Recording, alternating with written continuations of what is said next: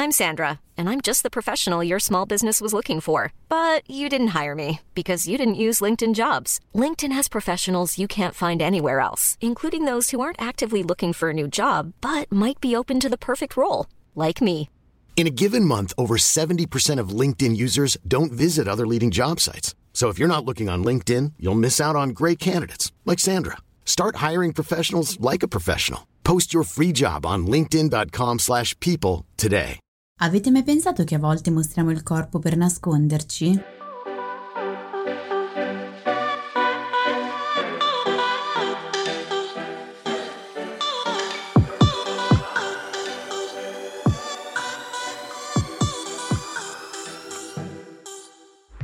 Benvenuti in questo nuovo episodio di TV Therapy, il podcast dove usiamo le serie TV per capire meglio noi stessi, le nostre emozioni, le relazioni, gli impantanamenti vari.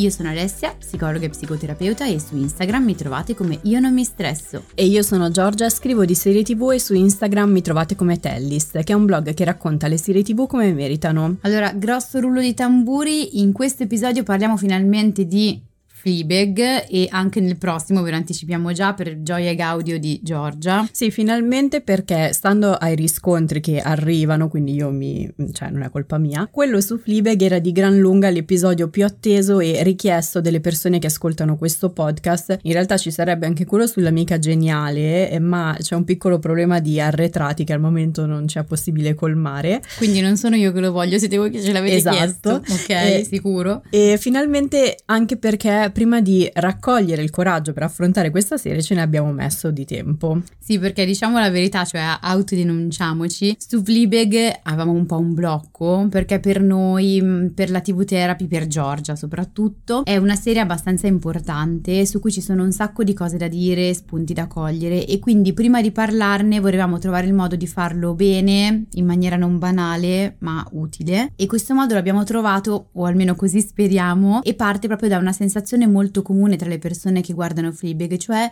l'irritazione, che per tanti spettatori è così forte da indurli ad abbandonare subito la serie. Però prima passo indietro e cominciamo con il nostro, anzi con il tuo momento enciclopedico. Allora, te lo dico subito, mettere insieme questo momento enciclopedico è stata un'impresa perché, vabbè, come si è capito ormai, per me Fleabag è una serie sacra e prima delle varie Trono di Spade, Peaky Blinders, Sherlock c'è lei, comunque direi che c'è una certa predilezione per le serie serie britanniche, ma soprattutto Fleabag è una serie eh, dalla quale per quante volte la strizzi escono sempre nuovi spunti e dettagli. Io l'ho vista una media di sei volte a stagione, sembro matta, vabbè, eh, e sono sicura che se la rivedessi mi accorgerei di cose che non avevo notato prima. Questo perché Fleabag non è una serie come le altre, Fleabag è una serie che ha la complessità di una persona e per comprenderla meglio bisogna però prima tracciare una linea temporale della storia della televisione su cui collocarla e la collochiamo su questa questa linea insieme a Sex and the City e Girls. Queste tre serie sono infatti considerate le serie che hanno rivoluzionato l'immagine femminile in televisione e tutte e tre lo hanno fatto con uno stile tragicomico, introducendo il pubblico a un'immagine di donna reale e quindi non sempre gradevole, mm, sfacciata dalla progettualità confusa, con una visione surreale del mondo e spesso disfunzionale nel rapporto con se stessa e con gli altri. La prima fu Sex and the City nel 1998, poi venne Girls nel 2013 che a cui la sgradevolezza anche fisica delle sue protagoniste emise un po' più di contesto alla base delle loro ansie, ma fu soltanto con l'arrivo di Fleabag nel 2016 che l'archetipo della 20-30enne egoista, sfacciata, precaria eh, raggiunse una complessità psicologica che giustificasse il suo essere tale. Che l'unica britannica del trio sia proprio Fleabag, io non penso sia un caso. Questo probabilmente anche perché le vere origini di Fleabag non si collocano in televisione, bensì bensì in un contesto più intimista che è quello del teatro. Poi diciamo che teatro, televisione e cinema passano il tempo a farsi le guerre intellettuali, ma quando si incastrano uno con l'altro escono fuori dei capolavori. Ancora prima di essere una serie TV, Fleabag è infatti un monologo teatrale che Phoebe Waller-Bridge presentò nel 2013, raccogliendo poche centinaia di sterline con il crowdfunding, al Festival Fringe di Edimburgo dopo averlo scritto per scommessa, perché qualche tempo prima un'amica l'aveva sfidata a scrivere uno sketch di 10 minuti per una serata di stand-up storytelling. Il monologo fu premiato, iniziò a essere richiesto nei teatri britannici e di lì a poco BBC chiese a Waller Bridge di trasformarlo in una serie TV. Poi da noi arrivò tramite Prime Video. Notiamo che nasce comunque da una provocazione.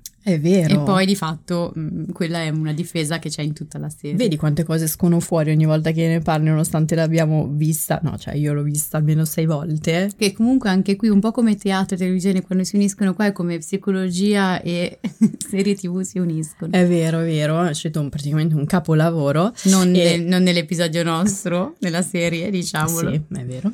E, e mh, appunto all'epoca, quando Waller Bridges scrisse eh, questo monologo, era un avvento ventottenne proveniente da un'ottima famiglia britannica e con diverse piccole esperienze attoriali nel cinema e in televisione mh, che però faticava a trovare una strada che fosse davvero sua nell'industria dell'intrattenimento. E infatti Fleabag, eh, ma anche Crashing, che Waller Bridges sviluppò negli stessi anni e si trova su Netflix, riflette moltissimo questo periodo e questa sua confusione. Perfetto, dato il contesto, ora raccontaci di che cosa parla, che è facilissimo da fare. Sì, infatti è così facile, cerco di farla rapida e l- leggo direttamente un pezzo di una recensione che scrissi qualche anno fa e che riesce a rendere un'idea molto vivida di cosa sia Fleabag, perché ho provato a rielaborarne i concetti, ma è proprio una di quelle cose, a parte che rileggi dici l'ho scritta io, non me lo ricordo, e poi la rileggi e ti rendi conto che quei concetti non ti usciranno mai alla stessa maniera e quindi mh, mm, ho preferito leggere. Vai, autocitati. Auto, mi autocito.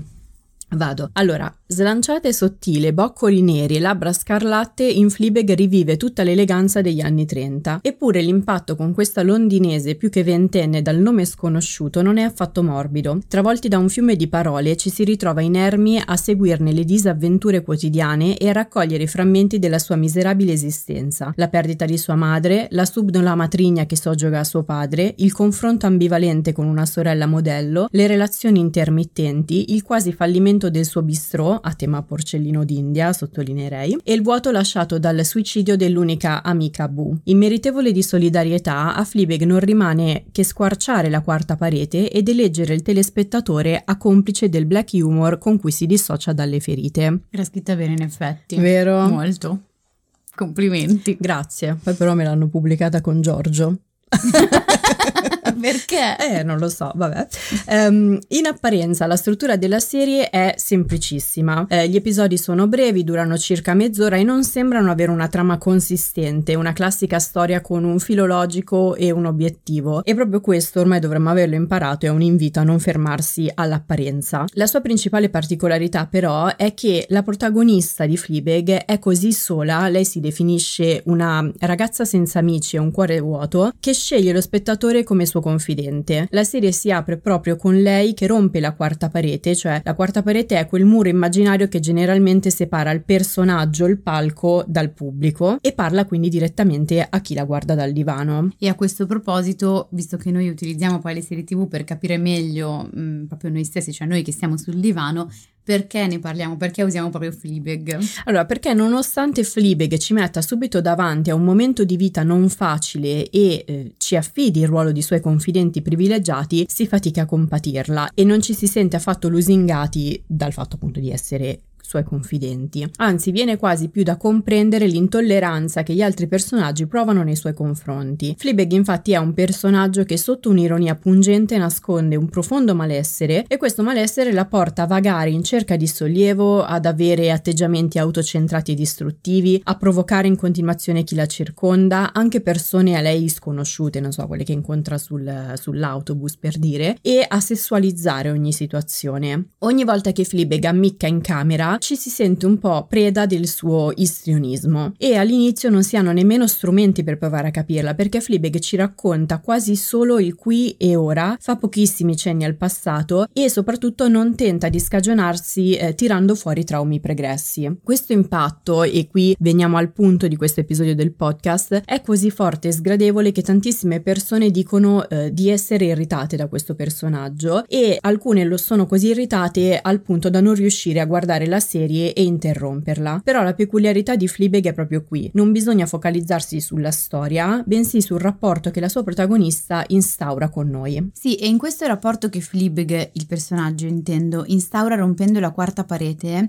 possiamo leggere e capire un sacco di elementi utili proprio su noi stessi, che poi è un po' il motivo per cui nei gruppi di TV Therapy Fleabag è la serie che puntualmente dà una svolta al percorso di terapia, lo fa entrare proprio nel vivo, direi più nel profondo. E ci spiazza poi ogni volta perché lo fa prendendo lati nuovi e che magari in altro gruppo non erano stati menzionati. Ci spiazza e ci meraviglia anche. Esatto, soprattutto, essere spiazzati positivamente. La protagonista ci costringe proprio a confrontarci con lei e con il suo dolore, anche irritandoci e mettendoci a contatto con sensazioni decisamente scomode. E le reazioni che ci suscita ci dicono molto di lei, sicuramente, della sua storia, del suo funzionamento, ma anche di come ce la caviamo nell'affrontare quelle sensazioni scomode. Quindi, mh, domande Sassolino, come mi mi sento davanti a una persona che non segue le classiche norme sociali e le convenzioni re- relazionali? Come mi sento dinanzi a una persona che mi provoca, ma in alcuni momenti mi fa tenerezza? Quindi come tengo insieme le due cose, l'ambivalenza? Sì, possiamo dire che il malessere di Fleabag si percepisce fin dall'inizio. Eh, chi ha poi un po' più di dimestichezza con il genere dramidi e semi-autobiografico della generazione millennial ci arriva anche piuttosto preparato. Però le difese che il personaggio mette in atto sono così enormi e ruvide che procurano irritazione, anche perché percezione mia, poi mi dirai, è come se Fleabag ci costringesse a essere suoi amici confidenti non solo perché è sola, ma anche perché così può raccontarci e filtrare la sua storia come vuole. Gli eventi sono presentati solo dal suo punto di vista, lo stesso per il suo passato di cui ci dice comunque pochissimo. A questo proposito, il suo dolore, che nel momento specifico della serie è legato soprattutto alla morte della sua migliore amica, viene rappresentato solo con un'immagine sempre uguale di lei che appare appare come un flash nei momenti di maggiore tranquillità di Fleabag. Questi flash Waller-Bridge li ha definiti visual sentences, cioè frasi visive, e li ha inseriti il regista Harry Bradbeer come soluzione al fatto che Waller-Bridge non volesse far parlare troppo la protagonista di se stessa perché sarebbe stata una caratteristica non in linea con la sua personalità. Però, tornando alle parti in cui la protagonista appunto si rivolge al pubblico, è come se il suo avvicinarlo servisse in realtà a tenerlo a distanza, cioè un po' come dire ti eleggo a mio confidente confidente ti presento la mia storia come la vedo io, così almeno tu non guardi altrove e non fai domande di tua iniziativa. E la reazione del pubblico che percepisce insomma questo controllo da, da parte sua è di svincolarsi per andare a cercare da sé delle risposte. Sì, che poi spiegare Fleabag da un punto di vista psicologico è molto complesso perché complessa è la serie ma anche lei come protagonista ed è molto ricca di ambivalenze direi spiazzanti. Quindi quando ti sembra di averla capita, ecco subito che ti mostra un altro aspetto che ti fa venire venire i dubbi rispetto a quello che hai compreso sin lì. E forse in realtà il punto è proprio quello, l'inafferrabilità, che no, si dice come parola? Non lo so. Eh, vabbè, nel caso è un neologismo, comunque penso si comprenda. E come dicevo la scorsa settimana parlando di I May Destroy You, anche dinanzi a Fleabag ho sempre un po' la sensazione di tenerezza misto repulsione. Ed è un controtransfer, una reazione emotiva, visto che poi io sono qui anche per passare dalla serie a ciò che ci capita nella, nella realtà, che ho spesso dinanzi a pazienti, ma più in generale dinanzi alle persone che hanno grossi traumi o grossi dolori. Da un lato quel dolore è come se non fosse contenuto dai confini della pelle e ti viene quindi quasi buttato in faccia, sbaragliando ogni convenzione relazionale,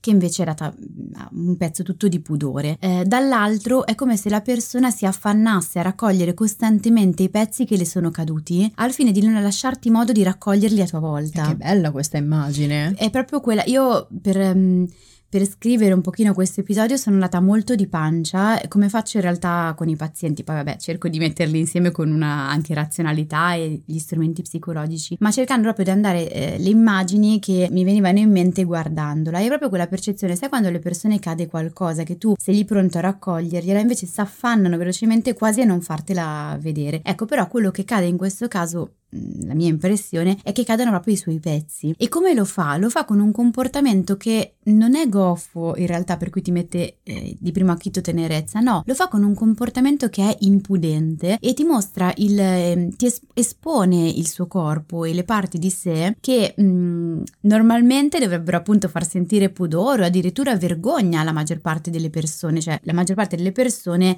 esponendo in quella maniera lì il proprio corpo si sentirebbe, mh, mm, sentirebbe vergogna vergogna, proverebbe vergogna. Invece in realtà questo con lei non, non accade, cioè sembra che il pudore venga, venga spazzato via e quindi tu ti fermi eh, lì davanti a quella cosa vergognosa e pensi vabbè allora sono fatti tuoi e, e così facendo finisci per non vederla. Quindi quel dolore che probabilmente è dato dal fatto di non essere mai stata vista e dalle perdite che ha avuto viene difeso da un comportamento che fa scaturire esattamente la stessa cosa, quindi non essere vista, perdere di fatto l'altro a furia di provocarlo, che poi trasportato nella realtà è esattamente quello che dicevamo la scorsa settimana, ossia la reiterazione del trauma. Sì, anche perché la mm, protagonista di I Destroy Arabella, di cui abbiamo parlato l'altra settimana, e la sua stessa creatrice, Michaela Coel, è un'altra che usa tanto il corpo per nascondere poi la sofferenza che ha dentro. Sì, ma guarda, quello che noi proviamo dinanzi a lei nella serie è esattamente quello che accade nella realtà, solo che poi nella serie semplicemente magari spegniamo o diciamo vabbè andiamo avanti e vediamo. Nella realtà quello che accade dinanzi a queste persone, che viene davvero poi da isolarle, lasciarle sole, dire allora fatti tuoi, vabbè sen- senza colpe, però di fatto quello che poi accade è davvero una reiterazione di quel dolore di quel trauma. Sì, infatti questo si inizia a coglierlo proprio a serie inoltrata, cioè quando Fleabag inizia a vivere una serie di delusioni familiari e sentimentali e a prendere una sfilza di batoste così dritte in faccia da non poter più fingere con noi eh, di avere il controllo delle sue emozioni. Pian piano quindi la sua sicurezza ostentata si sgretola, i suoi sentimenti prendono il sopravvento e il suo vero sé rotto e spaesato affiora brutalmente. Questa parte viene resa dalla serie quasi unicamente attraverso la gestione della rottura della quarta parete, cioè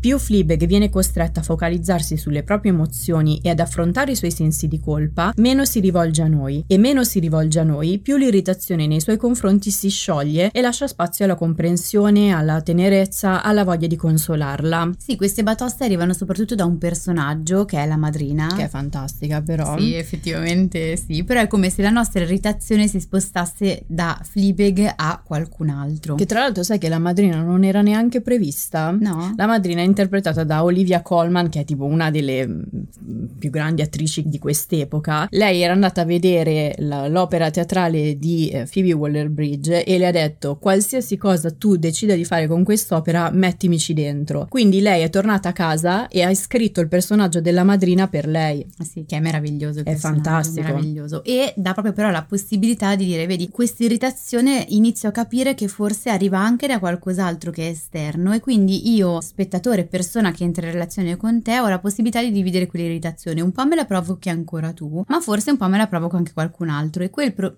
eh, sentire l'irritazione provocata da qualcun altro mi dà la possibilità di creare un'alleanza di fatto eh, con te. E questo personaggio, quindi la madrina, dà il via a tutto un discorso sui non detti. Spesso quelle persone si sa perfettamente che ci sono cose nell'aria o a pelle. Avete presente quando si dice ah mi sembra questa atmosfera che si taglia con un coltello, una roba del genere. Però finché non se ne parla si agisce eh, sentendosi poi di fatto arrabbiati ma anche impotenti perché giochiamo un pochino a carte coperte. C'è tutta una serie di non detti di cose che accadono po' sott'acqua, sottotesto. Da adulti proprio lo sentiamo e possiamo pensarlo, mentre quando accade nei bambini, i bambini cosa fanno? Non hanno parole o pensieri per dare forma a ciò che accade loro dentro e quindi dovrebbero essere un po' i caregiver, che spesso sono i genitori e comunque gli adulti che si prendono cura di loro, a svolgere un po' questa funzione, quindi a dare parole a quella che è la matassa emotiva che i bimbi hanno dentro. Questa funzione eh, che scopo ha? Innanzitutto insegna a dare un nome alle emozioni e racconta che eh, abbiamo il diritto, cioè noi bambini abbiamo il diritto a difenderle quelle emozioni lì e a prendercene cura. E finché siamo piccoli c'è qualcun altro che eh, dice ah guarda queste tue emozioni sono degne me ne prendo cura io. Tuttavia accade che a volte i caregiver abbiano delle difficoltà in questo e non le tutelino quelle emozioni. Quindi quello che poi accade dall'esterno è che si ha molto spesso la tendenza a colpevolizzare il caregiver, quindi a volte il genitore che agisce, quindi fa delle cose che reputiamo negative nei confronti dei bambini. Però molto più spesso io nei disturbi, quando si parla di disturbi alimentari, peraltro questa cosa la vedo spessissimo perché c'è un genitore molto controllante e un altro che nella maggior parte dei casi è la figura paterna che è un pochino più eh, inerme, inconsistente. inconsistente. Ecco, brava è la parola più adeguata. Grazie. Brava, stai cogliendo il lessico. E, ehm, Grazie. E perdiamo però un po' di vista appunto l'altro genitore che è quello che sta in silenzio e non ci rendiamo conto che anche quello stare in silenzio di fatto è un agire Il non fare talvolta viene letto dai bambini come un non esisti, le tue emozioni non sono degne di essere difese. Pensiamo anche a noi stessi, a quante volte accade che le persone stiano in silenzio davanti a alcune cose che ci sono accadute e comunque quel silenzio lì noi lo viviamo come o come un'ingiustizia o come un qualcosa che comunque ci piomba addosso in maniera dolorosa. Quindi è una dinamica molto potente e che appunto come dicevo mi capita molto spesso di vedere. Nel caso di Fleabag c'è un papà che non interviene e non solo la lascia in difficoltà perché non interviene nel momento in cui lei magari non so è in imbarazzo, viene un po' vessata ad esempio dalla, dalla matrigna, ma ne genera una ulteriore di difficoltà, cioè il dolore di non essere presi a cuore. La bellezza di Fleabag poi, eh, proprio come serie, è che mostra tuttavia qualcosa che è molto vero anche nella realtà. I genitori non lo fanno per volontà o per cattiveria di rimanere in silenzio, almeno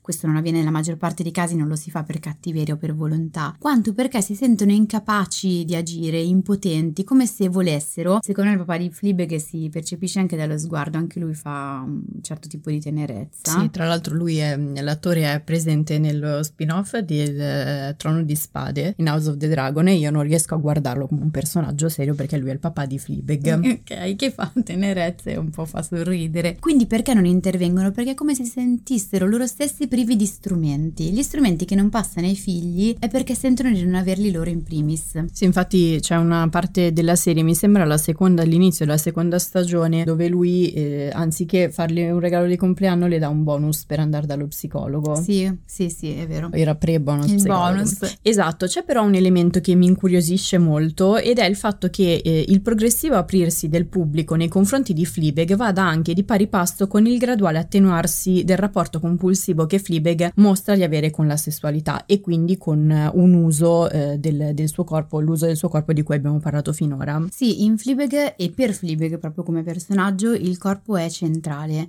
Eh, anche questa è una cosa che si vede molto spesso, cioè si vede di frequente anche nella realtà. Il corpo è il luogo attraverso cui si esprimono le emozioni, ma non solo, il corpo è la parte di sé che permette di sentirsi, di sentire che esistiamo, è un mezzo per relazionarsi con gli altri e per tentare di essere visti. Capita poi con, eh, in particolar modo con un personaggio che è quello del bancario, ma se ne parliamo poi più avanti, sì. lo riprendiamo un attimo più avanti. E um, ovviamente questo comportamento, questo atteggiamento è disfunzionale, però è anche il suo unico modo per fare tutte queste cose. L'unico momento in cui l'uso del corpo non è disfunzionale lei decide di non mostrarcelo e di spostare la camera. Però mm, di questo ne parliamo poi nel prossimo episodio, ecco perché nella seconda stagione. Sì, anche comunque quella gira sullo spostare la telecamera mi sembra insomma funzionale. Il corpo diventa proprio una difesa di ciò che, che ha dentro. Si può fare qualunque cosa a quel corpo, pare, e lei stessa lo mostra, lo butta avanti, lo rende capro espiatorio, lo espone in una maniera impudente in piazza e in una maniera così forte che però noi ci giriamo dall'altra parte. Sì, ed è proprio questo aspetto che paradossalmente allontana più gli spettatori. Dico paradossalmente perché per quello che ci hai spiegato adesso, Fleabag usa il corpo per non essere vista e non far vedere agli altri le sue emozioni, ma il modo in cui lo fa porta chi la guarda, anziché incuriosirsi ulteriormente, quindi andare oltre, a ritirarsi. Tante persone ci dicono proprio di essere quasi disgustati da questa caratteristica, dall'uso che Fleabag fa del suo corpo e anche della sua sessualità e quindi si alza un muro che porta poi alcuni ad abbandonare la serie. Sì, e questo è esattamente il pezzo che accade anche nella realtà, cioè ci irritiamo e chiudiamo lì, tronchiamo lì la relazione. Qui abbiamo l'occasione di osservarne però l'evoluzione, ovviamente con la dovuta distanza e mh, potremo scoprire che quell'irritazione, andando avanti con la serie, si colora anche di altre emozioni e il punto sta lì, cioè ti disgusto con il mio corpo, Alcune persone la usano nella realtà più con un ti ammaglio con il mio corpo, ti tengo buono con il mio corpo, così non abusi quello che ho dentro. E questo mette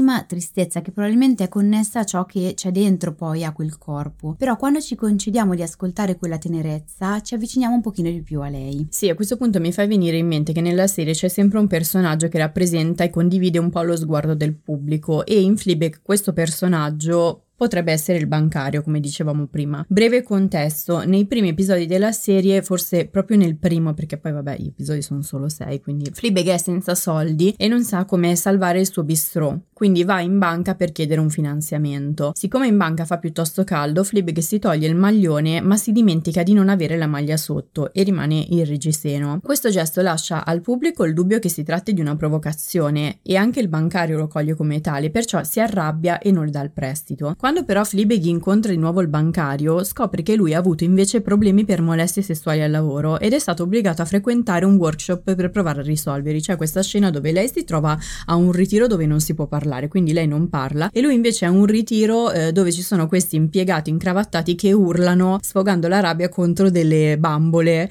eh, sì, contro delle bambole gonfiabili. E nel momento in cui Fleabag e il bancario entrano in contatto reciproco con la propria vulnerabilità e il loro rapporto cambia e diventa costruttivo. Questo perché entrambi hanno deciso di andare oltre le apparenze, ma anche di riflettere su se stessi e capire che se il primo incontro era andato maluccio, era stato anche per proprie dinamiche e difese messe in atto. Quindi ci ricolleghiamo anche a quella questione delle carte coperte che ci fanno agire senza riflettere e poi di fatto quel agire non è tanto in vista dell'altro ma delle nostre dinamiche pregresse. Esattamente e piccolo dettaglio, in questa scena che non è lunghissima, Fleabag non guarda mai in camera. Sì, che l'uso della camera che fa di noi è sempre interessante. Quando poi man mano entra all'interno delle, della relazione proprio in termini emotivi, fa meno uso dello, dello, spettatore, non ha più bisogno di rompere la quarta parete e soprattutto man mano che le persone la vedono lei non ha più bisogno di obbligare eh, il pubblico di fatto a, a, vederla. Pian piano riesce a, a creare delle relazioni che sono reali e rendersi conto che anche quelle che ha già in realtà, ehm,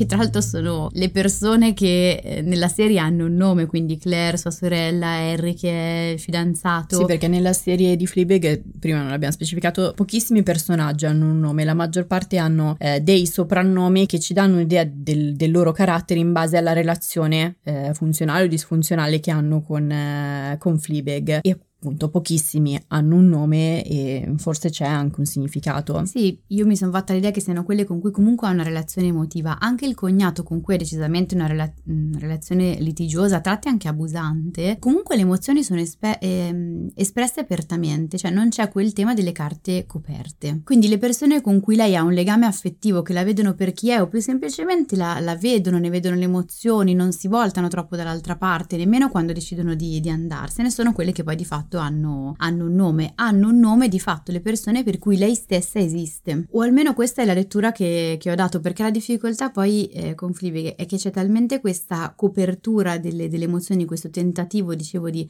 raccogliere le cose e non mostrartele, che ti senti quasi in imbarazzo, quasi a fare un, un'intrusione, una violazione nel momento in cui vai a fare un'analisi psicologica. Quindi ecco, in punta di piedi proprio questa è la lettura che mi sembra di, di poter dare, ma c'è, c'è, molto pudore nel farlo perché si ha paura di toccare un tasto che all'altra persona, cioè a Fleabag, potrebbe dar fastidio. Però noi ricordiamo sempre che utilizziamo poi le serie tv un po' come se fossero delle vignette cliniche per capire meglio poi ciò che accade alle persone nella, nella realtà. Sì, a proposito di nomi, tra l'altro sai cos'è fantastico di questa serie? Che si arriva in fondo alla prima stagione sapendo pochissimo sulla protagonista e sui personaggi che la circondano. Di molti appunto come dicevamo non sappiamo neppure il nome, eppure sembra di conoscerli piuttosto bene e addirittura con la protagonista protagonista, quindi con Fleabag, si capisce pian piano come interpretare i suoi sguardi, a capire quando si sente a disagio o triste o sta per lanciare una provocazione per proteggersi. E man mano, eh, quindi, questo costruisce un'intesa con lei, costruisce un rapporto con lei. Ed è pazzesco perché in realtà noi di lei non sappiamo niente. Eh, ma, ma alla fine poi con le persone la relazione si crea di pancia. Mm, sai quando si parla di incontri uno dice qual è il tuo colore preferito, eccetera. No,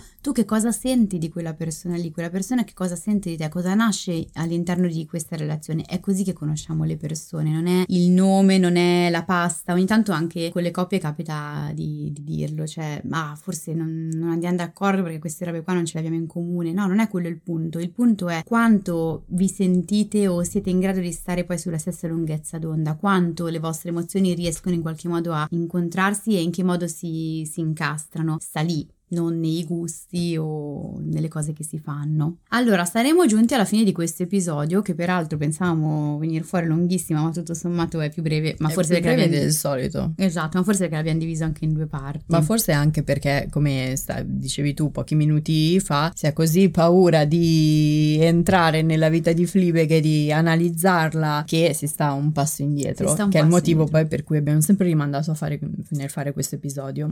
Altra cosa difficilissima problema è fornire tre serie tv simili. No, non si può. Sarebbe un'eresia. Non ci sono serie tv simili a Fleabag. Quindi abbiamo pensato di non darvi tre serie tv simili perché effettivamente fatichiamo a, a trovarle, eh, però possiamo dare un esercizio, cioè di vedere o rivedere Fleabag e in base alle informazioni che abbiamo raccolto in questo episodio provare ad andare oltre l'apparenza e l'irritazione che ci procura il personaggio e capire, eh, cioè darle una chance insomma, dove non significa buttare via l'irritazione o buttare via anche queste emozioni eh, difficili che proviamo nei suoi confronti, ma provare ad affiancare anche altro, che può essere un pezzo di empatia, di comprensione o aggiungere dei pezzettini, che è molto importante anche a livello relazionale dove spesso ci sentiamo obbligati a scegliere che cosa proviamo nei confronti di una persona, a dare quasi un'etichetta, un nome a proposito a quella relazione lì, eh, senza renderci conto che le, emo- le relazioni sono molto più eh, tridimensionali da un punto di vista emotivo, per cui ci può essere l'irritazione, non siamo necessariamente obbligati poi ad andarci a cena o a rimanerci in contatto stretto con quella persona, però forse possiamo scoprire dando una chance andando avanti che si possono unire anche altri pezzi emotivi. Sì, e magari a questo punto anche, visto che il punto di Fleabag non è tanto la serie quanto la relazione che costruisce con noi e come noi reagiamo al personaggio, dare una chance appunto alla serie per capire il personaggio, ma anche per capire da dove viene l'irritazione che proviamo noi. Sì, molte persone poi tra l'altro ci dicono che mh, sono un po' forzate ad andare avanti nella prima stagione e iniziando la seconda è come se avessero dato una lettura quasi opposta a lei, mh, hanno vi- vissuto in maniera molto diversa Fleabag in quanto personaggio e beh, perché la stagione, la seconda stagione effettivamente poi è un'evoluzione da questo punto di vista, Sì. però vabbè, è proprio quello di cui parleremo poi nella pro- nel Sì. prossimo episodio. Porta un grandissimo cambiamento e tra l'altro non era neanche prevista la seconda stagione. Eh, porta un grande cambiamento e si inserisce un altro personaggio, questo possiamo dirlo che è quello del prete meraviglioso anche lui, che dà effettivamente una svolta, ma appunto ne parliamo poi meglio al prossimo episodio. Quindi siamo giunti alla fine di questo episodio, ci vediamo al prossimo. Se avete dubbi, domande, curiosità su come vi fanno sentire le serie tv che state guardando, ci trovate ogni mercoledì su Instagram, sui canali Tellist con la Y. e io non mi stresso e vi ricordiamo che la TV Therapy esiste anche come terapia di gruppo e se volete rimanere aggiornati sui nuovi gruppi in partenza o inserirvi in lista d'attesa seguite il podcast o iscrivetevi ai nostri canali. Al prossimo episodio. Al prossimo episodio. Avete mai pensato che a volte usiamo il corpo per nasconderci? Questa era tipo un po' spocchiosa. eh. Vado, Vai. è il mio momento. Mamma mia. Mi si è addormentato il piede, aspetta. Aspetta. Meno male che sei seduta, sennò cadevi per terra. Ti immagini? Mi metto la copertina che ho freddo. Ma perché c'hai freddo se c'hai l'infradito? Perché non trovo le calze. Ottimo. Che si percepisce fin dall'inizio. Eh, chi ha poi... Però che avessi perso la dentiera. Ehm, cercare da sé quello che... eh, Eh? Va bene. Da un lato, mm, quel dolore senza... mm, è come... Ho scritto? Ok, ok, ci sono. Mm. Hai tradotto te stessa. Sì. Vacanze in Sicilia o in Sardegna. Con i traghetti GNV viaggi in relax, porti tutto quello che vuoi e ottieni super vantaggi. Col nuovo programma Fedeltà MyGNV accumuli punti viaggiando, ricevi un cashback del 20% e tanti sconti a bordo. Non c'è modo più conveniente per andare in vacanza. Scopri i dettagli su gnv.it.